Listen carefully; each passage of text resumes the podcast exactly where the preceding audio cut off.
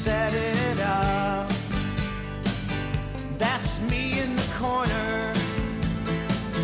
That's me in the spotlight. Here's your host, Alex Garrett. trying to keep up. Well, we're not necessarily losing religions, but this is a new spotlight uh, that will be shined, as heard on Alex Garrett's spot, uh, podcasting. See, I'm starting to mix it all up. But I have done something which I never thought I would do. I never thought I'd say goodbye to the baby that got me to really start in the podcasting world, in the online radio world. But I said, why call it the sports hour when really I'm shining a spotlight on those in sports? So, welcome to Alex Garrett's Sports Spotlight. And my first guest today is Joe Rini. You can find Joe, he's a writer. He covered the Old Timers Day for the Mets, and that's why I bring him on today. And you can find him at Fan in the Box and he's also got a column at the last word on sports. Hey, Joe Rini, welcome into the Alex Garrett Sports Spotlight. Thank you for having me on, Alex. I really appreciate it. So, what drew me to longtime sports writer Joe Rini? Well, he was at Old Timers Day, and I already talked to Eddie Granado of WFAN. You know, he was an alumni there. Now I'm going to the writer side of things because no matter what profession in sports, Saturday was a shocker to all, although not Howie Rose, who kept a really good secret. But Joe Rini, how surprised were you that Willie Mays got his call up to the rafters of Citi Field? I was very surprised um, when I saw that um, you know they had finished with the player introductions, and um, and uh, Howie Rose said, you know, look up to the you know the the, the video screen. So I'm thinking, okay, we're going to see a video tribute to Tom Seaver, and then um, I see Willie Mays come on, and even then I was thinking, okay, maybe then we'll see something to Tom Seaver, and then you kind of realize that. Um, they had it was under wraps. You know the circ, you know the circle with number 24 on. You saw them kind of putting it into place, and at that point you started thinking, oh, I guess they are. Re- maybe they're going to be uh, announcing retirement as number. But I was very surprised. I really did not didn't expect it, but it was a very for me it was a very pleasant surprise. That's for sure. I wanted to take a poll around the press box, and I'm going to start with you because I feel like you're you were literally on the ground watching all of this. Um, why did it take so long? Why didn't the Wilpons do it? And it seems like just Steve Cohen is sort of picking up where everybody left off. I mean, everybody before him left off, right? It's yeah, it's a very interesting thing. I mean, when um, you know, Mays when he was when he retired, you know, and, and it's interesting. It wasn't it wasn't like what some guys have had now where they've had the retirement tour. Mays didn't have anything like that. I think basically 73 he was hurt a lot. I guess he had missed a lot of time, maybe in the summer, like maybe in August or so. And come September he announced that he was retiring. And so it was a pretty and so from the time he announced his retirement to the time they announced the day at Shea Stadium probably was about two weeks or so. That's in my memory. It was all in the same month. And it was just interesting that um I remember watching it, and you just you were assuming that his number was being retired, that that um, that that was what was happening at that time. I think they gave him his uniform or something, you know. Uh, but you just felt like okay, his number's being retired, although they didn't really officially announce it that night. And and as they say, then afterwards, Mrs. Payson wasn't well, and she wound up passing away.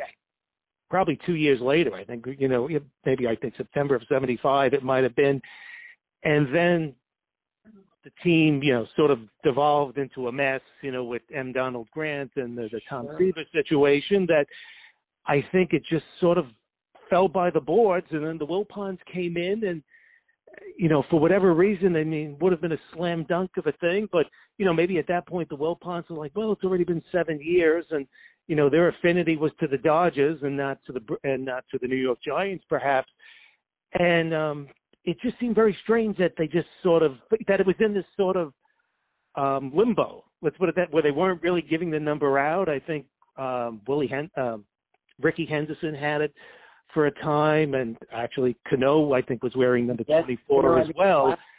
and um, so they sort of reached, I guess, a, an inflection point at this point where it was either going to be, well, do we retire? Or do we do we not retire? Then you know, were we just going to like just leave it out there? And this this event really provided a you know really a great opportunity for the Mets to do it sort of on the spur of the moment. I know they said they've been talking about it for probably probably since Cohen took over the team, perhaps. But I think this event probably was the thing. Like, okay, let's we can get this thing done now. And um, I think it just, you know, it just was strange that it just kind of like hung around there for all these years. Uh, but it was, I think, the right decision. Well, I often I've been saying the last couple of days that maybe honoring her wishes, show from above, you know, grant Yeah. the World Cheer a championship now. Maybe that's the key that everybody was missing the last, you know, Yeah. however many years. Well, it's it's interesting too, because even now, like in the last few days, you know, kind of thinking in my head, um, like some because some people just couldn't quite understand why they were doing it, and I think really to um, to get an appreciation why the Mets were doing it, you have to kind of put yourself into that period of time, 1972 when he came to the Mets, 73 when he retired. Um, the Mets was still a relatively new team. Only, you know, they came into existence in 62. And Mrs. Payson had been, I guess, a, uh, on the board of directors of the of the New York Giants. She was the only director who voted not to go to San Francisco. So that era, you know, the Mets really was seen, I think, as a successor team to the um, the Giants and the Brooklyn Dodgers. I mean, that's their fan base, what they took over, and so I really felt that, you know, who knows, maybe a miss, you know what, like think back in the last 20 years or so with the Cleveland Browns, when the Cleveland Browns left Cleveland Sure. to go to um to Baltimore, and then when they got the new Cleveland franchise, the new Cleveland franchise took over the the history of of the original Cleveland Browns, and that didn't happen obviously with the Mets. They didn't take over the statistics and history of the But New York Giants. The colors, Joe. You know, they took the colors of both Brooklyn Right, and they took the Giants. exactly. And I think the fact that it was Mrs. Payson who had been associated with the Giants, I think, at least in sentiment wise, it was considered like Willie Mays is back home. This is where he came up. This is where he should have played his career. The fact that he had this relationship, you know, with with Mrs. Pay, you know, Mrs. Payson, um, it, it just seemed like it was the right thing to do then, and it was the right thing, you know, the right thing to do now. Um, it was interesting Well, too. I was you know, I'm so glad we're talking about this because here's the thing about it: he's still alive, and a lot of the, a lot of the criticisms the Mets have faced are, well, they do it when they're dead. They put the Right. pressure him when Exactly. he's dead or he's got the Right. It's not Right. wrong. I mean, Right. he did retire them. He was retired when he was cognizant. I'll give the Mets that. But Right. is there a delay factor that Steve Cohen's trying to er- erase here? Is that what you're feeling? I? I think I think so. I think that again, like I said, I think this was really a lot of factors came together. I think one, you know, approaching 50 years. I mean, and Willie Mays. I mean, God bless him, he's still alive at you know 91 years old. So, you know, he's not getting. You know, none of us are getting any younger. Willie's not getting any younger. I mean, he's, you know, um, you know, who knows what is. He hasn't been in public too much. I know he's had eye issues. I remember when he was at the All Star game several years back. So Willie is still here. You know, his teammates are still around. So there's people that, you know, next year, no, think about it. Next year's going to be the 50th anniversary of the 73 team. So it kind of ties in with that. And then having, you know, so many people at the event, eh, they were already there. You know, the 70 significant number of people from 73 were there. And then other ball players who could appreciate, you know, what Willie Mays meant to the game. Uh, Ironically, I feel like some people forget how good he was. And um and again when you just mentioned like guys who passed away and then the Mets honored them, um one guy I think of in that respect is Tommy Agee that I don't I I'm 95% certain. I'm actually I'm sure of this. He didn't get elected to the Mets Hall of Fame until after he passed away, and you know he passed away 25 years or more Yeah. after the That's 69 team. he went to a lot of those events at Shea, if I'm not mistaken. Yeah, right. So I And mean, it re- it should he should have it should have been done while you know Agee was alive. I mean, granted, I mean it's not like you know he was in his late fifties. I mean, maybe you don't expect a man to pass at that age. But still, he should have been done early. There's no doubt in my mind that Agee shouldn't have had to have waited that long to be inducted into the Met Hall of Fame. All right, I'm gonna ask you this then because you've been around Shea, you've been around Citi Field now. I mean, it's been up for 13 years, but Right. being back on the field with those guys that brought magic to Queens in a lot of those years. I mean, the 86ers, Oh. then the 90s with Piazza, Leiter, Ventura. Come on, Ventura with the bases loaded opportunity. Was that Right. or, or you know, baseball's funny like that, I guess. Yeah, it really was a great day. The day itself, I mean, I, I chatted with um, a few of the players. I mean, I chatted with uh, Bobby Ojeda before the uh, you know before the old timers game, and you know he was just thrilled to be there. I mean, the idea because there was something special about this day, and you know, based on talking with him, and actually spoke to one of the uh, one of the early day Mets, uh, Steve Dillon. I think there was something special they felt by seeing you know, generations of Met uh, generations of Met players. The players themselves, I think, that there's definitely a connection they feel to each other when you wear the same uniform, and that was evident. And I think that's what they uh, they really appreciate. And I think from a fan perspective too, that's what was very moving about the event as well. I mean that you know you've got to see kind of like the whole tide of Mets history from you know it was great that they had a few of the guys from 62 there as well. We sort of forget some of the other teams and I, I, I spoke with actually Skip Lockwood who was their closer in the uh, late 70s and the team wasn't a great team at that point but we were chatting and I said you know for a kid who came of age when you know you were pitching for the Mets and became a Mets fan you know, if they were too young to remember 69, you were their hero. I mean, you were the guy who they remember most when they became baseball fans. So I think they felt that. And, and as a fan, you know, someone who's followed the Mets for over 50 years, and, and also I think just Well, you must have had a Joe Rini, you must have had a lump in your throat too. Absolutely. Certain people who came out, um, like I remember, um, I think when it might have been when Frank Thomas came out from the 62 Mets, he got escorted by um, Lindsay Berra, Yogi Berra's daughter. And I know Gil Hodges' daughter escorted someone else. And um, Tom Seaver's daughter escorted Ed Kranepool out. Ed was walking with cane. So I thought that was really a nice way to include even you know the people you know who we remembered who weren't you know obviously they were passed on and weren't able to attend but but obviously that there's that sentiment is still there with the fans. So i thought that was really a, a really nice touch that the uh, that the mets did. And you know and of course when you talk about uh getting a lump in your throat you know buddy harrelson is still with us sadly you know buddy is dealing with alzheimer's disease. And I believe it was his daughter who came, might have been the wife and daughter um, who came, and I've been by their side because I had been work. I had been seeing him out at Duck Stadium right until 2018 when they retired his number. He right, did a for the Alzheimer's Foundation, and then that was Right. kind of it. Like, yeah, although Yeah. for us it was, a, I know he was at 19, the 50th anniversary, which was right, great. But then after that, I think he kind of went. yeah. No, that's it. I mean, I guess it's a, you know, it's a, it's becomes a very you know a private struggle for a family when you go through uh, something like that. So you know, there was also, of course, that aspect. You know, um, when you see the heroes of your youth, and then they're you know older, and then you know you realize, well, I've gotten old. You know, a funny story. I mean, my dad, he passed away last year. Um, age almost 97 but he was uh, i remember when he was about 90 we were chatting and i said oh yeah tom seaver's turning 70 and rusty 70 and you're like wow I, that's uh i didn't realize they were that old and then he goes well then again i'm 90 so you know it's one of those things where you know um the passage of time you know When Vin Scully passed, you know, I cried for Yes. an hour. yes age group, and you know, it's just unfortunately the bell will toll eventually. You just pray it's not tomorrow or the next Right. day. So right right it- and i it- mean choke you up big time. And I'm sure that you thought of your dad on that field. You think of him every time you cover Oh, that.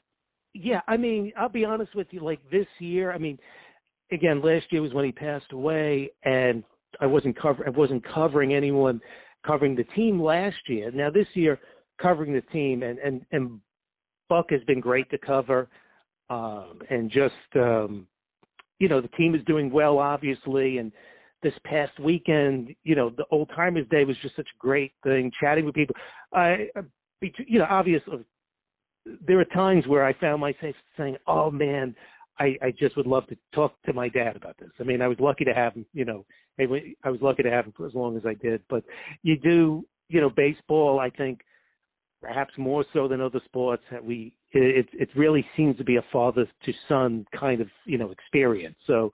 Uh, that the lyric of Harry Cashman, one of his songs from Father to Son, I think is how it goes. So. Right, right. Yeah, I think that's definitely, um, you know, that that just seems to be how baseball is passed on, and so uh, yeah, no, definitely.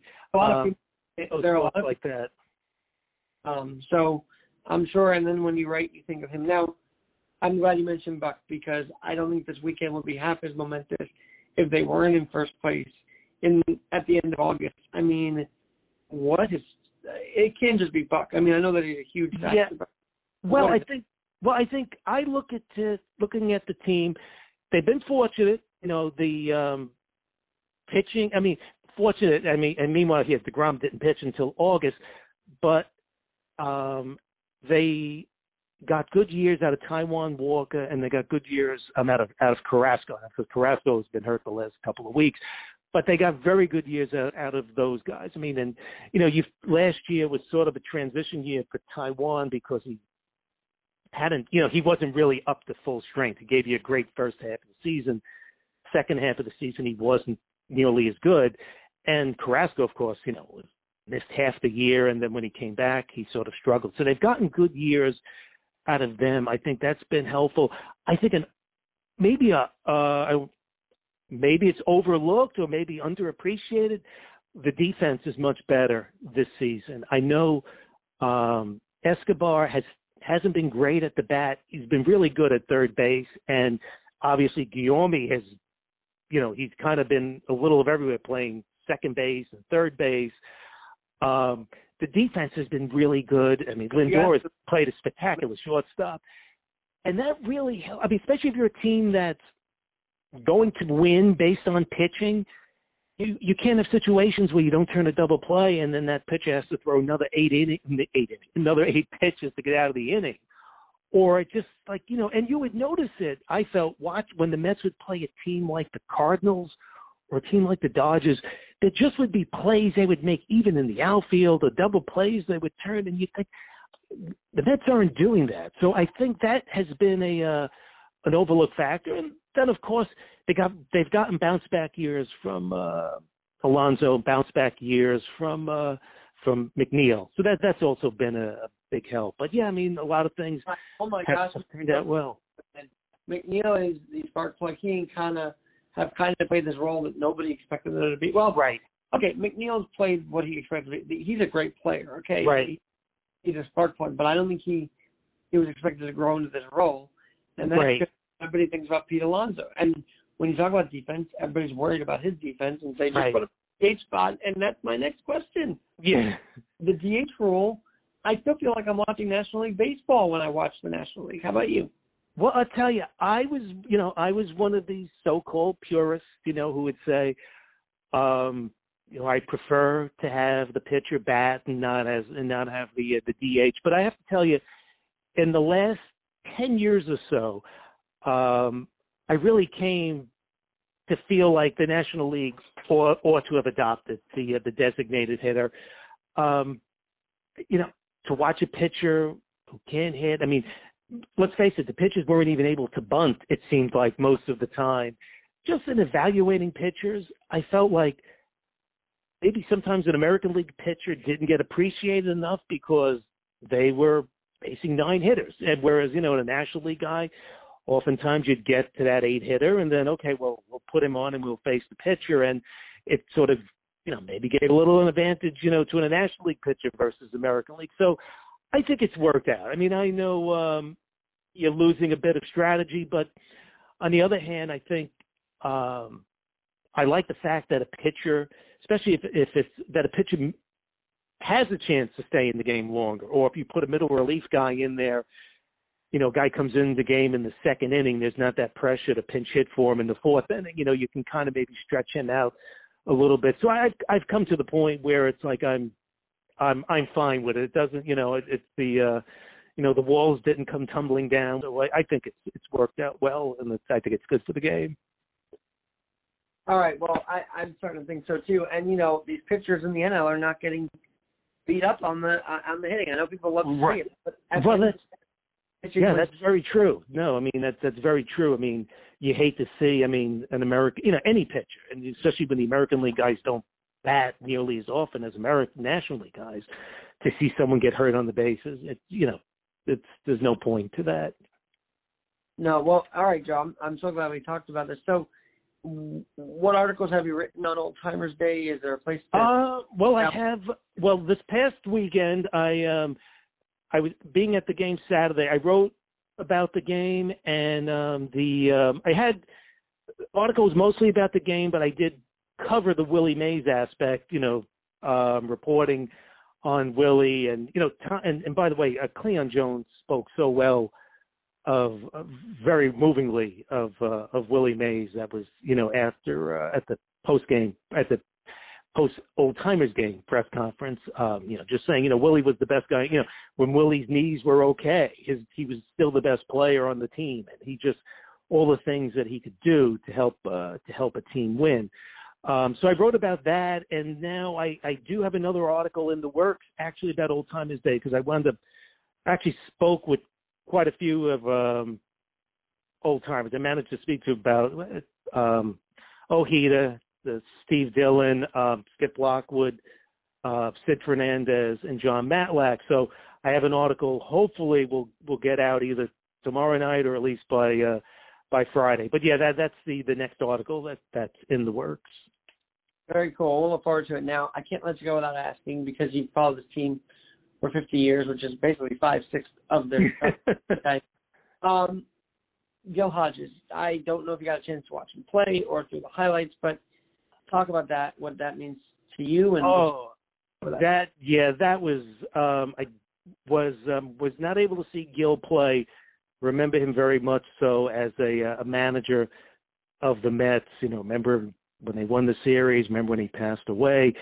Um feel connected with Gil. I mean, I was he you know was someone you know in the Boys of Summer, the chapter on Gil Hodges is called, you know, the one who stayed in Brooklyn because he did stay in in Brooklyn even you know all those years after he could married a woman from Brooklyn, uh, his wife Joan, and again maybe I felt a certain kinship with Gil. I mean, Gil and my I mean, Gil and my dad were born a month apart. I mean, sadly Gil passed away as a young man, and you know my dad was an old Brooklyn Dodger fan, hearing stories about the um, hearing stories about the Brooklyn Dodgers and how connected they were with that community. Um, you know, even now I, I would joke like, you know, if I would like read about how the Dodgers, you know, lost the 52 or 56 World Series, it could almost be like, oh man, how did they lose? How did they lose it? But um, but yeah, I mean, it was something to see Gil finally get in, and also to get in while you know while his wife was was still alive, and I thought that was just such a you know, I really thought that was a really momentous thing. And, you know, I mean, you know, you look at the poor guy like Ron Santo. I mean, they made, he didn't get in until after he passed away, you know, a much deserving guy. And, you know, um, you know, when you think back to, you know, Gil getting in, I'm sure, you know, Vin Scully, I think was, uh, instrumental. I mean, you know, Vin, um, you know, did, made very public, you know, his feelings that Gil, belonged in the Hall of Fame. And I, you know, just from a, you know, a New York Met, you know, descended from, you know, a Brooklyn Dodger fan's perspective, Sure. it was it was very gratifying to see uh, to see Gil finally get into the Hall of Fame because again, I also think with Gil is there are guys of comparable offensive numbers. I mean, I'll grant you that, but like, you know, he put a stamp, he put a mark on a franchise. I mean, besides just winning this series with the Mets, I mean, he put his mark on that franchise where they went from being a losing franchise to being a World Series winner, and so I, that that's a very significant um, significant factor, I think, in Gil's in Gil's favor. So I was very happy to see it happen. You mentioned Vin. He did come up here a lot even as he got older. So any conversations you had with Vin Scully or I And- did not. That's um I, that's one guy I wish I would have been able. I think by the time I started covering the Mets in 2012, I think Vin at that point had stopped um making the trips back east for um for the road trip. So yeah, unfortunately I was not able. But I, I guess the tenuous connection I have with uh, Vin is he's a Fordham grad and um I'm married to a Fordham grad and I have one daughter who's a Fordham grad and another daughter who um hopefully if all goes well in two years will be another Fordham grad will be another Fordham graduate. you say you're a Fordham grad? I'm not. No, I'm I'm a Fordham grad by ma- by marriage. I, my wife, my wife was, and, and now my both daughters. Um, like I said, my my older daughter graduated in 2021, and my younger daughter is going to be in the class of 2024. So I'm, uh, I guess, a Fordham in-law, perhaps. You know, while I have you for a bit, we're going to do this again. But any any other stories from this season alone, or Well, I tell you, it's been a, a fun season for me. Um, you know, both from a, uh, a perspective of, of a sports writer. I mean, Buck has been great to cover. One very interesting thing about Buck and his interactions is that uh, when the press conference ends, you know, the other guys would pretty much get out of there quickly. Buck, you know, he'll linger. You know, you'll get another opportunity uh, to chat on him, maybe one on one and everything. So that that's been great. And um, a fan perspective, you know, I've got a couple buddies of mine who I reunited with after 40 years. Um, I had like 40th high school graduation last year's uh, reunion, so it's been fun with my uh, buddies Willie and Charlie to uh, kind of keep up on the Mets again, and especially that they're having a, a good season. So, all around from a sports writing and a fan perspective, it's been a lot of fun. two things? You haven't suggested him switch to cotton from polyester, right? You haven't done that. That's right. Yes. And then, The uh, and then secondly, can they go far? I think they're going to be well, Dodgers. They're going to have a tough run in this. I think. Well, I'll tell you, I it's going to be. Everyone I know talks about deGrom and Scherzer, deGrom. and Now, it- and we're assuming the Mets finish in first place, which they they very. I mean, they they've got a three game lead, so assuming they do finish in first place and get that first round bye, you know, Scherzer and deGrom, but you know, they're not pitching nine innings, and yes, we've got they've got um Diaz for the ninth inning.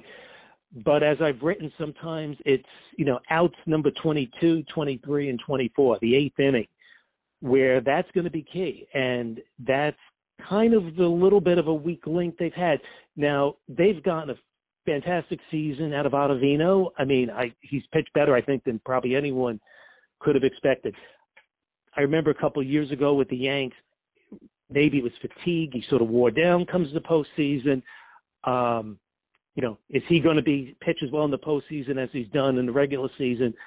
Um, Lugo's pitched a little bit better, you know, in the second half of the season, but to me, that's that's going to be key. I mean, how that bridge to how do we how do the Mets get to Diaz? That's going to be the big key because we know we'll get, you know, seven good innings out of Scherzer and deGrom, but postseason you're playing close games. That that's going to be the uh, the tricky part. I, mean, I I don't I'm not saying they're not going to make it, but that's going to be their challenge, I think, to um, to get um, to kind of get uh, that bridge to uh, to Diaz.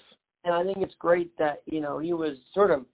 We all kind of. I I'm I'd say I laughed at it, but he blew that bases loaded save opportunity against the Phillies. I mean, he gave him a grand slam. If I remember Right, right. Oh gosh, yeah. I mean, With, he's with had nobody there, okay, with no pressure, nobody in the stands, he still gives it up, and I'm like, man, this guy just can't do it right. And then all of a sudden, we're playing a trumpet for him to enter the Right. park. I'm sure you've seen that multiple times. So oh gosh, yeah. is it I as mean, ecstatic as it looks, or what? is it? Excuse me. I'm sorry. What was that, Alex?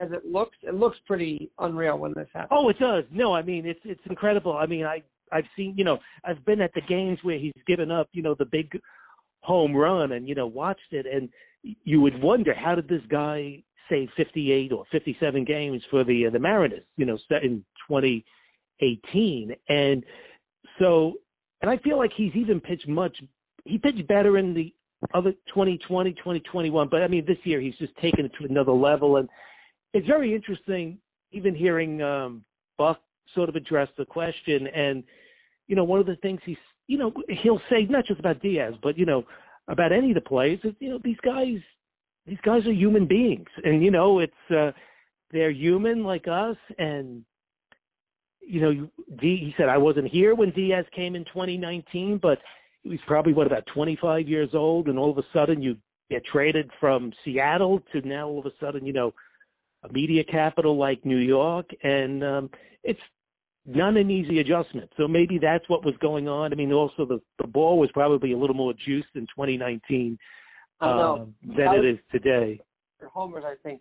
Hey, I've got a, another question. Are you from Jersey, New York City? Oh no, I I'm a um it's it's well I I, I guess I've I've come full cycle. I was Brooklyn born and bred and um when uh, my wife and I, we just celebrated our 25th wedding anniversary um after we got married lived in Queens briefly, then we lived on Long Island and and we kind of lived in the Rockland Bergen County area for a while, but this year since um since this past December we're back in Queens. So we we've kind of we've come full circle and uh back in the uh, the back in the boroughs. But um but yes, no, I am a uh, Brooklyn born. You know, I, it's, it's probably people can tell listening to me and and uh problem is you don't get these conversations on your subways anymore. Everybody's buried in their phone. They don't want to oh yeah, oh yeah, home. It's just like, all right, game's over. Time to go back to the world. I remember everybody would be cheering. I remember there was a time where people would just be talking up a storm on the seven line, on the four Oh, line. You probably seen that. yeah. That- oh yeah. People watching the high, I don't know. It's just very discouraging. I mean, it just, uh, I mean, you know, New York is a baseball town. I mean, there used to be, uh, you know, I mean, people would, you know, I mean, Mets, Yankees. I mean, people would debate them all, uh, all of the time. You know, the early days of the uh, the Subway Series and everything, and you know, maybe people just have so many different things um, that they can do now. I mean, you know, you could think about all the ways why people aren't playing the game like they used to, why it's not getting the attention that it used to. But New York, at least, is you know, New York is a baseball town. I mean, maybe most cities, you know, in the country, football might be more popular. I mean, I think I remember a few years ago, people were trying to say that. I mean, the Yankees were the most popular team in New York, of course, and followed by the New York Football Giants. But I, I don't think the the football Giants or Jets bring up the kind of passion I think that you know people get from ba- from the Yankees and the Mets. I mean, there's just something about the dailiness of baseball. You know, over six months' time. I mean, you know, sometimes the football and myself being a longtime Jet fan, uh, you know, sometimes you get the situation where essentially the Mets season and the Jets season ends on the same day. You know, the last few years when the Jets opened up the season 0 and 4. But uh, but yeah, it's it's good to see. You know, it's good to see baseball. You know, hey, we'd love to see a long run by the Yankees and the Mets in the in the postseason, and to uh, and to see them meet in the uh, meet see them meet in the series rematch of the 2000 World Series. I'd like to take this to 40, so we got about four minutes left. So Okay. My my my next question is about the Yanks. Do you cover them like you do the Mets? Do you get No, no, I don't. I I don't typically. Yeah, I I cover the Mets. I mean, I've um I have covered the Yanks. I mean, I've, I've covered. Haven't been to the stadium too often on on occasion. Um, I did manage this year. I did cover the uh, the Subway Series game at at Shea Stadium. That was Shea Citi Field. Um, the game where Scherzer pitched, where you know Judge had a rough night that night. But um, yeah, don't cover the Yankees as much. But it, you know, looking at them, I mean, I mean, you gotta, you know, you have to love what. Yeah, it's gonna be interesting with them how their pitching holds up. But Judge has had a spectacular season this year, and you know, Stanton. You know, maybe now that he's back in the lineup for the Yanks, that'll kind of stabilize things offensively. But um yeah, Judge. Oh. how could how could you not like Aaron Judge? Oh my god! And he's doing it nationally. I am of the full Yeah. belief. Look at the risk. Some people think I'm crazy, or at least one person does think that he won't get it done by Jeter night. But I don't know how special. yeah, that it would just be great. I mean, fortunately, he if he hits 62 home runs, he has the American League record. So there there is something, you know.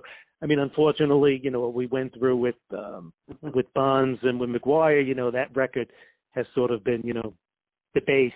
You know, the 73 home runs uh the one year, but at least the American League one, we can kind of look at that one as a true record. All right. Well, one last question then, because, and I I have a question about Boom, but I'll get to that another day because it's about Met Old Timers Day, Okay. and you cannot go without mentioning the one, the only, Mr. Met, Jay Horowitz. Uh, what's your Oh. you know, Jay, um, you know, I, I know after the game, you know, I contacted him to say, you know, it was just such a great event, you know, um, that that they had pulled off, and and there's so much work that goes into an event like that, and then also, um, Jay also does a, has, has before COVID at least, he would bring guys back like every homestand, you know, like one homestand he brought back young blood uh Youngblood and uh, someone else, I forget the name. But then another weekend he brought back Jay Payton and Frank Thomas. So George Theodore. So yeah, it's been a he's really you know, Jay is, you know, he's an institution there at uh, at the Met organization and you know, this was just such a this might have been maybe the best event they pulled off. and and and Steve Cohen style. All right, sir, Joe Rini. I am so glad we got to talk for a good 40 minutes tonight. I'm excited to post this. Just Okay. where we can find you, even on social media, website wise. Okay, yeah, that's it. Um, again, I'm writing for Last Word on Sports. You can find my uh, current writings there. Um, to also see any my writings going back 10 years or anything that I produce that goes, you know, directly to my website, that is Fan in the Box, just, you know, the way it's spelled out, F-A-N-I-N-T-H-E, dot com. Um, and I'm, I'm also, you can follow me on uh, Twitter. Um, at, I'm on Twitter. I'm on Facebook. So, yeah, any any place you want to find, you know, look for me. You can probably uh, find me. Well, absolutely. I'm going to get this right, by the way. So, Joe Rini on Twitter. Fan of the Box Joe. Follow him there.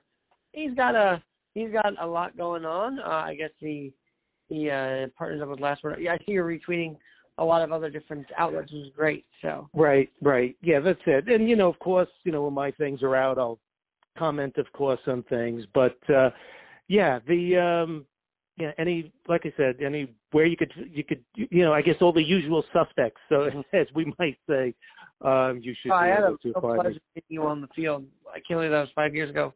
A, we got to come back and meet each other again soon. Yes, and- definitely. And B, uh, I just followed you on Twitter. And Okay. C, of course, enjoy the rest of the season. And, you know, uh, congratulations on being on the field. I could tell you're a Met fan. It's very Yeah. obvious. And Right.